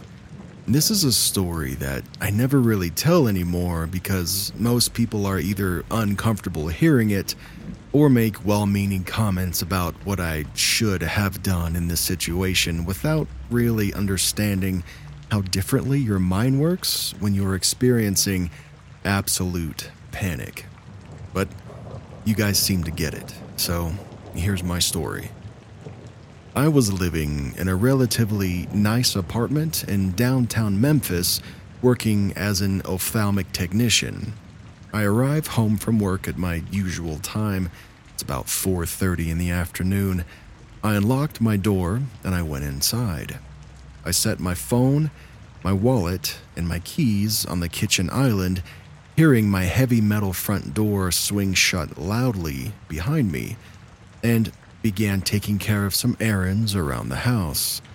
Having grown up in a small town, it was habit for me not to lock my door during the day, especially when I knew that my husband would be home soon anyway. But I've never forgotten to lock my door once in the five years since this day. I walked through my bathroom and into my large walk in closet, and I began hanging up the laundry that I'd started earlier in the day before I left for work. My front door opened, and I smiled with a surprise. My husband was home a little early, and I happily called out to him, I'm in here, love. But I was met with silence and slowly began to feel that sinking feeling of something is wrong crawl up my spine. I tried to shake it off, thinking my husband simply just didn't hear me, and walked out into my living room and my kitchen area. Standing on the other side of my kitchen was a complete stranger. He was a male, older than me, and I would estimate he was in his 50s, but it's hard for me to recall exact facial features or details from this moment. And he was just standing there, staring at me. He had no ski mask, no weapons, just watching me. I wondered if he'd maybe walked into the wrong apartment and was going to apologize and leave, but as he continued to stare, I realized I needed to do something other than just gape at this stranger in my house. I stood taller, I puffed up my chest in an attempt to look more threatening, which honestly is hard to do as a small female, and I used a loud, clear voice telling him to get out of my apartment and that he had no business being there. He just completely ignored me, like I hadn't even spoken. Then he began to pick up my things my cell phone, my keys, my wallet. He picked them up methodically and put them into his own pockets. And that's when it truly hit me that this person is dangerous. I was naive enough to believe that this was all a mistake until that moment. I darted forward toward the only other device that I had that would allow me to get help, which was my computer. I had to take a few steps closer to the intruder in order to reach it, but still had about 12 to 15 feet between us, so I knew I could grab it and run before he could reach me. As I picked it up and turned to run, I saw him start to move after me. and I sprinted back toward the bathroom because it was the only place that I could go and put two locked doors between us, which would be my bathroom door and my closet door. I slammed and I locked the first door, and within seconds, I could hear him messing with it, trying to open it. I ran into the closet and I locked that door too, opening my computer and getting on Facebook Messenger to contact my husband. I sent message after message, pleading with him to call 911 and to tell them that there was an intruder in the apartment. He got the messages within minutes and assured me that he had a dispatcher on the phone and was leaving work himself to try and get to me if he could. I waited and waited. The bathroom door opened and the intruder came inside. He moved to the closet door and started trying to break that door down too. And here's the part where people usually start giving me advice on how I should have acted, but all I can tell you is that I was frozen with fear, with shock. I mean, I don't know. But I didn't scream or cry or search for a weapon in that dark closet. I didn't brace the door or try to hold it closed. I just kneeled in my closet and waited to die because I knew that that was going to happen. People like to tell me that I lived in an apartment. Surely, if I screamed, someone would have heard and came to help, right? Surely, there was something heavy enough in my closet to use to defend myself. Hell, even the laptop that I had would hurt if I swung it at someone hard enough. Why didn't I do anything? I mean, even I don't really have an answer for that. But the closet door miraculously held. I heard frustrated footsteps go back out into the living area of my apartment. I heard things breaking, I heard bottles shattering, my drawers and my refrigerator and cabinets being flung open as things were torn out of them. I continued to sit in that closet, silently crying, wanting to leave, but feeling that death was inevitable. I feel awful about my selfishness in that moment, but I messaged my mom, who lived a 14 hours drive away, and I told her what was happening. I desperately just wanted some comfort and to tell her how much I love her. I'm not a parent, but I can only imagine the fear and the helplessness that I put her through knowing her daughter was in danger and there was nothing that she could do to help. She messaged me constantly, begging me to keep replying. I told her I would for as long as I could, but I also told her to tell my brothers that I loved them and to help my husband through whatever happened next if it, well, if it ended badly for me. The intruder started messing with the closet door again, mumbling disjointed words that I couldn't really distinguish. I remember hoping that the police would get to the apartment before my husband so he wouldn't be the one to find me in whatever state this invader left me in. The front door opened again, and it was my husband shouting for me. The intruder walked out towards the living room and kitchen area, which is where my front door was located, and I opened the door and I darted from the closet to find my husband on the ground with him, pinning him down in place. The man kept mumbling and at times yelling, but never really put up much resistance. Now, this entire part is a blur for me. Uh, I remember feeling like the room was spinning, filled with fear, mostly for my husband at this point. Eventually, the police found the apartment. It took them about 25 minutes to arrive, which still blows my mind. I know time seems to move slowly during scary situations, so I thought it was less than that, but from the time my husband dialed 911 to the time officers arrived, it was 25 excruciating minutes. This isn't intended to bash them in any way, it just always seems like there was an unusually long response time for a home invasion. They got my things back from the man and they took him out of my apartment. I numbly went through the process of filing a police report, telling them what happened. And one of the officers commented that I really should keep my door locked at all times. I remember feeling like he was being insensitive at the time or blaming me for what happened, but later recognized his words were coming from experience. I'm sure he's seen the situation end differently for other women. Within 30 minutes, the scariest incident of my life was over, but I've carried the fear, the violation, and the anxiety of having someone intrude into my space for years. If it happened to me once, it could happen again. If you've made it this far, thank you for listening. Now, please consider continuing because this isn't all doom and gloom. If this or something similar has happened to you and you're still struggling with the aftermath of it, the sleepless nights, the laying awake listening for sounds of forced entry, the nightmares, the constant checking and rechecking of your locks, this is what eventually helped me.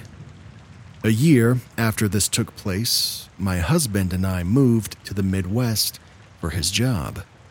We selected a safe town with a nice apartment complex, and we chose a third floor apartment with only one point of entry.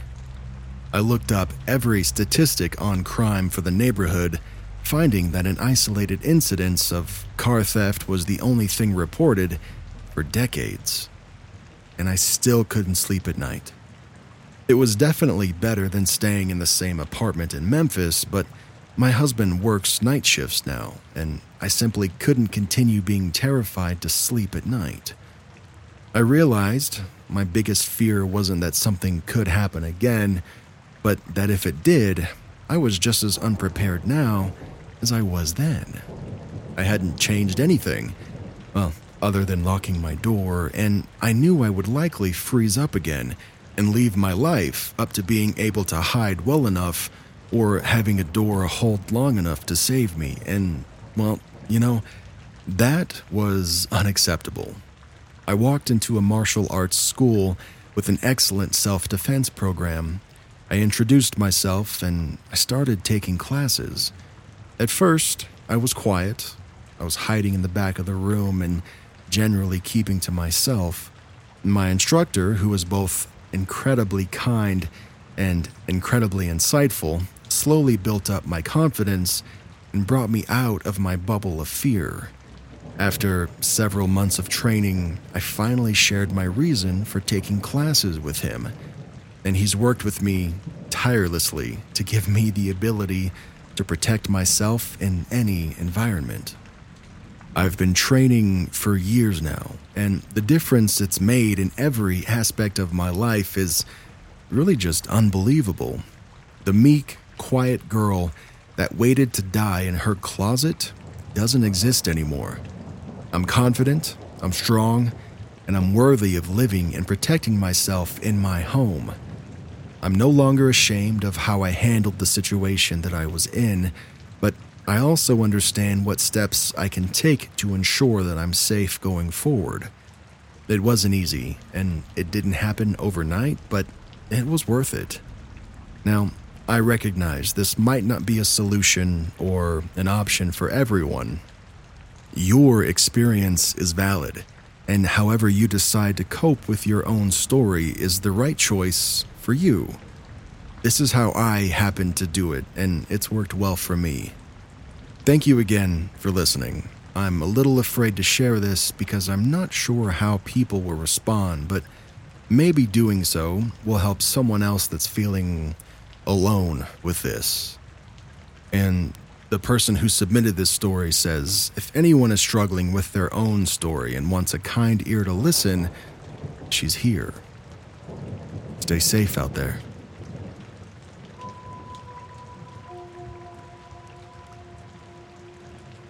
This is the scariest thing that's ever happened to me. And what makes it worse is that had things gone down differently, I might not have been here to tell this story. Okay, first things first.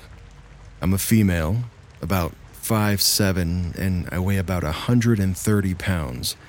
This happened to me about three years ago when I was in my early 20s and still a student living in a very safe area. Growing up, I had loved martial arts, and having grown up in a small, rural town, I'd take what I can get. Karate? Fine. Judo? Sure. Hey, Kung Fu? Why not, man? Taekwondo? Sign me up. I loved all martial arts, and I still do, because they helped me discipline my body and my mind and grow my confidence. It had been a few years since I moved out to my country's capital to study, and I'd kind of fallen off the martial arts wagon at that point, with college taking up most of my time. I should also mention that at the time I lived with my younger brother and our cat. We lived on the first floor, and the second floor, for all my American people, right next to a military camp and a patch of forest which leads to a creek. On our back balcony, there was a circular metal ladder that would lead up to our balcony and the kitchen door, which, of course, we always kept under lock and key. Except for when the cat wanted to go out. When we'd unlock the door, he would go down the outdoor metal stairs to find his cat friends and play. I commuted to my college every day by walking 30 minutes to a bus stop and then riding the bus for an hour, and then walking another 10 minutes until I made it to campus. And when it was time to go home, I'd have to do the same thing all over again. So, as you can imagine, it was very tiring. I would be out of the house every day from 10 in the morning until almost 10 at night. So when I'd come home, I'd be exhausted. I don't believe in premonitions much, but I do believe in instinct. And for quite a while, I felt like something was up with that patch of forest behind our apartment. I felt watched. Maybe it was the blackness of that patch of forest that made me feel uneasy because there wasn't a single light there, and the outdoor ladder looked like it descended into an abyss.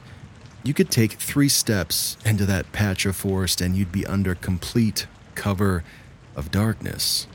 It made me feel weird because even though I couldn't see anything, I knew that something was up. I had no proof, but I knew it. I was in class one Wednesday afternoon with my best friend at the time, and a professor came in to pitch an internship to us. Internships aren't very well known in my country, so professors actually have to argue their case about why, as students, we could benefit from them. My best friend, I'll call her Kay, was very interested, but when the professor listed off the requirements, she realized she couldn't apply as her GPA wasn't high enough. This led to Kay having a crying fit after the class was over, which led to a panic attack, and it got so bad that she called her boyfriend to come pick her up from campus. And since I didn't want to leave her alone, I stayed with her until her boyfriend showed up and got in his car with her. The conversation in the car was basically me and her boyfriend trying to console her and help cheer her up. I asked her if she'd like me to go over to her place so that we could all hang, but she said that she was okay and didn't want to put me through the hassle of commuting home the next day. By the way, she lives a full hour away by car, so that's two hours by public transport. So it was decided that they would drop me off at my house and they would go to theirs. We get to my house at about 1900 hours, a full three hours before I normally come home. I hug her, I tell her to text me if she needs anything. I thank her boyfriend, and I get out of the car, glad that I'll be home early for a change. I went in through the main entrance, I climbed up the stairs to the first floor, and put my key in the lock. I opened the door and called out my brother's name like I always did, and I get no response. The house was dark, except for one light in the room where the front door opened into, and it was eerily quiet as well. But I felt my stomach tie into a knot because even if I couldn't hear anything, I could feel that someone was there. And when my instincts talk, I listen. I turned right into the hallway that leads into our rooms, and I saw my brother's door slam shut hard as soon as I got in the hallway. My brother's room is on the end of the hallway on the left, which faces my room, which is on the right of the hallway. My first thought was that my brother had just taken a shower and forgotten to grab a towel, so he made a run for it from the bathroom in embarrassment. But then I heard muffled whispers coming from his room. They sounded hushed and pressing. I still had no reason to be afraid, but I was on the high alert because I thought my brother and his friends were planning on jumping out of his room and scaring me, and I was not about to let them get the satisfaction. So I inch down the short hallway through the darkness, and before I knock on my brother's door, I take a look at my room. It was a mess. My mattress was off of my bed entirely. My clothes and my books were all over the floor. My jewelry box was empty and thrown on my bed. All in all, it looked like a tornado had gone through there. And then the hushed whispers in the next room sounded extremely pressing and anxious now that I was close. Even though I had tried to tiptoe as silently as possible, my steps could still be heard. I realized what was happening and I went ballistic. At that moment, I lost it. My fight or flight instinct kicked in and it went right into fight. The words danger, thieves, fight, they all hit me like a truck, and I threw my whole weight on my brother's door, busting the door down so furiously you'd think it owed me money. I didn't see anyone in his room, but it was also a mess as well, and I knew what I had heard. So I ran to the balcony door, I ripped the curtain out of my way, and I went through the open balcony door just in time to catch one of the thieves right after he jumped off the balcony ledge. And, you know, looking back on it, he looked like a normal guy. Dark hair, normal height, athletic build, had a big earring on his left ear, but at the time, he looked like a monster. A vile, putrid, home invading piece of shit thief monster. I started screaming unintelligible things as I saw him stumble around, obviously having hurt his legs from the jump, before he got back on his feet and ran away. They were gone. I was safe, but then it hit me. Where was my laptop? I ran into my room and I tore the place apart looking for my laptop, but it was gone. I started screaming and crying.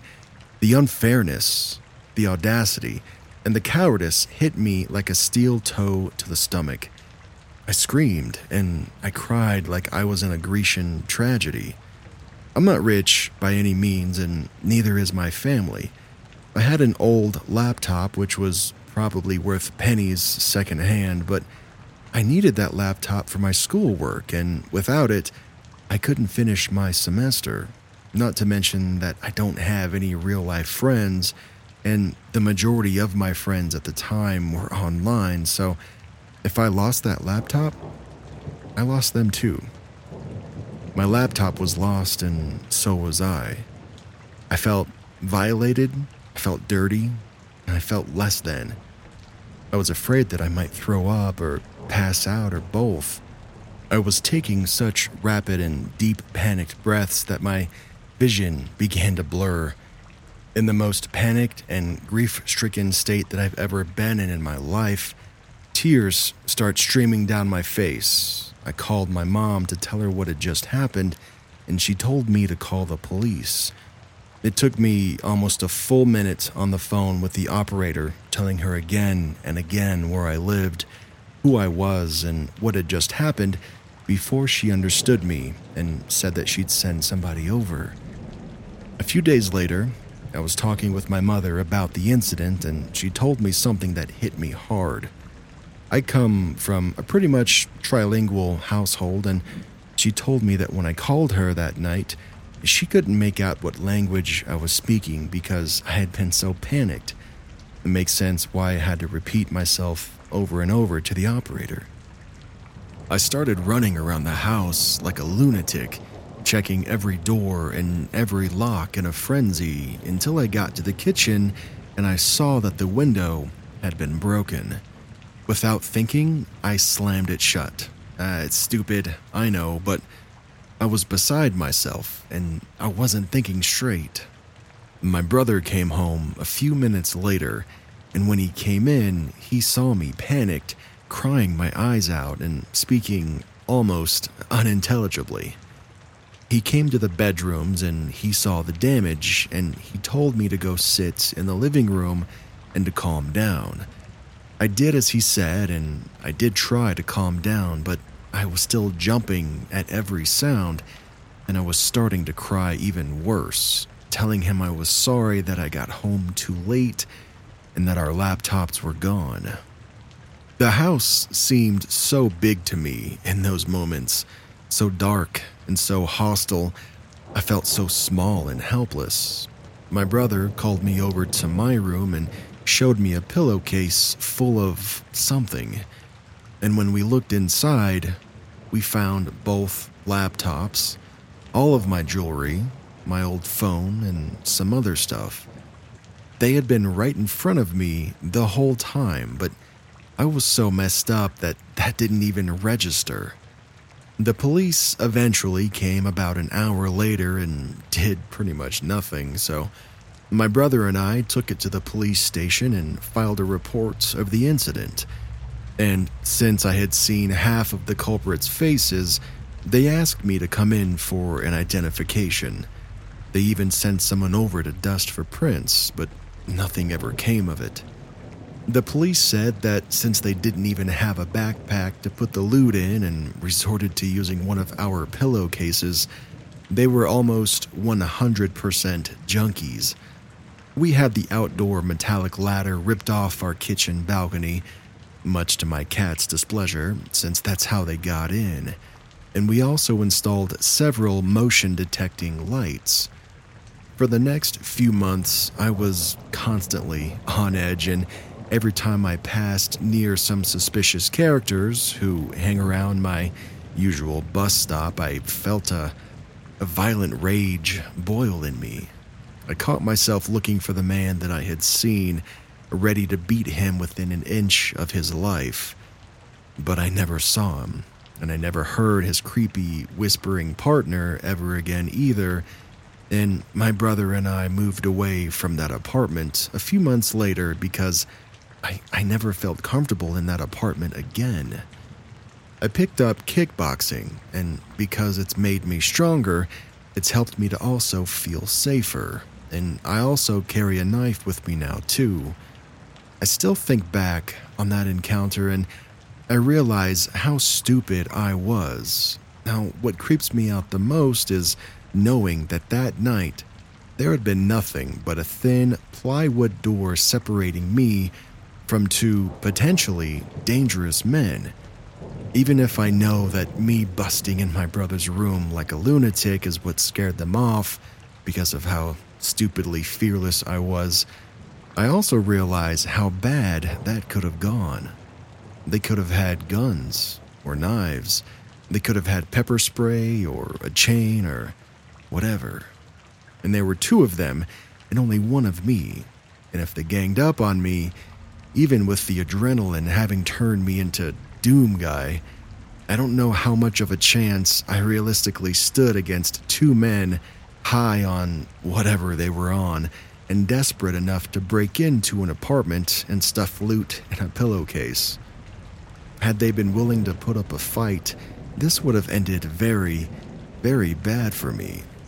What I do know is that I probably still would have busted in there like the Doom guy. So, to the creepy and cowardly bastards who dared to break into my apartment and tried to rob me and my brother and ended up traumatizing me so bad that I had to move. I hope for your sake that we never meet again because I've been kicking that sandbag for two years now and picturing your face every single time.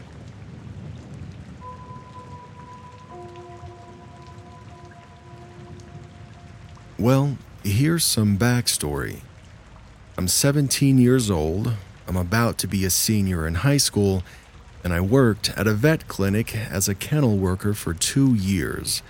Now, my mom worked there, so that's how I was able to start working there before I was 16.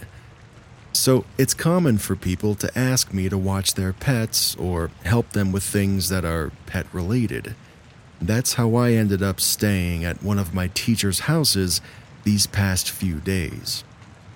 On Monday morning, I went over to their house and I started settling in.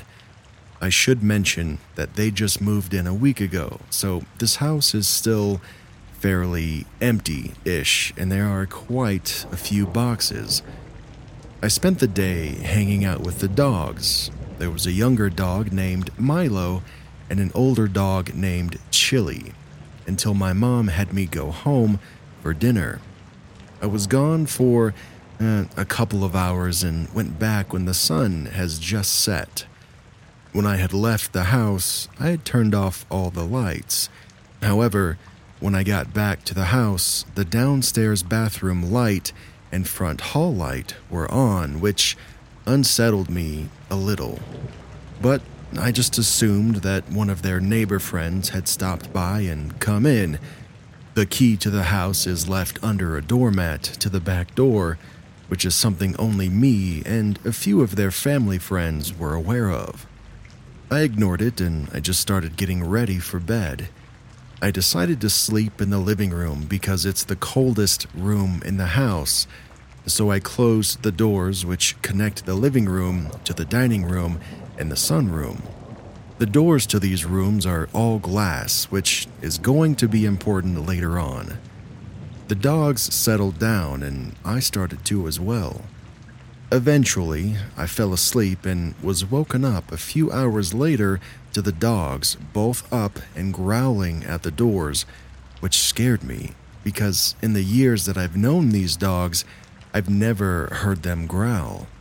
But I figure it's just them being anxious in a new house with new smells and new sounds, so I brushed it off and eventually fell back to sleep. Tuesday night was uneventful. The dogs slept through the night, and so did I. Wednesday night was when things went wrong, though. I got back to the house a little after 8 after having been gone at work for a few hours, and I was greeted at the door by the dogs. This was odd to me as I had put them in the sunroom before I left, so they should have still been in there. The door leading into the sunroom from the living room had been opened, and the ceiling fans, which were previously on, had been turned off.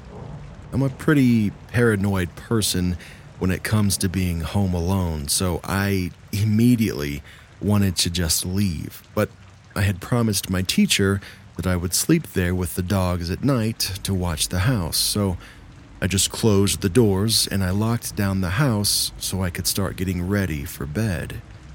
As I was lying on the couch, I saw Milo kept pacing and staring up at the stairs. This was something that I quickly noticed. What worries me is when he stops and stands at the base of the stairs and starts growling and barking up the stairs. Again, these dogs rarely ever growl, so I started freaking out a bit when he started doing this. I tried to call him over to me, but he just continued to growl up the stairs. Eventually, he did come over to me and sat with me on the couch, but he continued to stare at the upper part of the stairs. I started to try to relax again and I turned off the lamp next to me and I laid down. The way I was positioned, I could see through the dining room into the sunroom. Now, their sunroom is all windows and no curtains. And I don't know, maybe all sunrooms are like this? I mean, I wouldn't know. And the light from the street was shining into the room, lighting it up just the slightest bit. I started to doze off when I noticed that I couldn't see any light coming in from the street anymore. And this is when the dogs start going nuts again. Both of them got up and started growling. Milo went over to the stairs while Chili stayed at the door separating the living room from the dining room. I was freaking out, but I didn't see any movement in the sunroom. So instead of calling the cops or anything, I, I just called my mom, who refused to come to the house to get me. yeah, thanks, mom. So I called my grandpa and I had him stay on the phone with me while I got my shoes on and I bolted. I went out the back door so that I could grab the key off of the counter on my way out. And as I got to the gate leading out to the sidewalk, I noticed it was open just a little bit. I didn't even bother thinking about why it was open, and I just ran. The way that I went, there's a junior high school that separates the street that my teacher lives on, which is Street A, and the street that I live on, which is Street B, about two streets down from the junior high. A lot of people cut through the parking lot as it leads right to Street A, so I decided to go that route. Here's where it gets creepier for me. As I was passing the actual school itself, I noticed that one of the side doors to the school was open, and the darkness from the hallway seemed like it was pouring out of the door. It was something straight out of a horror movie, which is why it scared me more than the incident in the house. I started running faster, and eventually I made it home. Now I'm in my room with my dog typing all of this out, still freaking out. Thank you for anyone that read or listened to this. I'm sorry it was so long, but I tend to ramble when I'm scared. I'm going to try to get some sleep.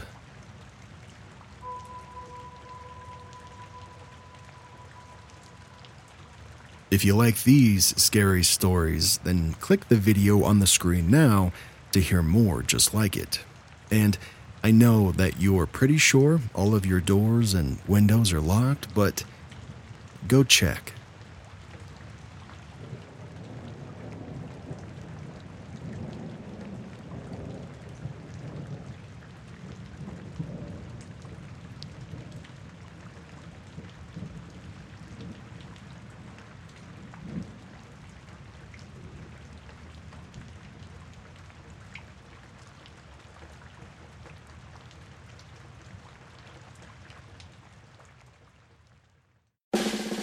Made USAA insurance to help you save. Take advantage of discounts when you cover your home and your ride. Discover how we're helping members save at usaa.com/bundle. Restrictions apply. Cuando tienes demasiada hambre y te acuerdas que tienes suficientes reward points para canjearlos por McDonald's gratis. A eso le llamo pensar inteligentemente. Obtén comida gratis con el app de McDonald's. Para pa pa pa.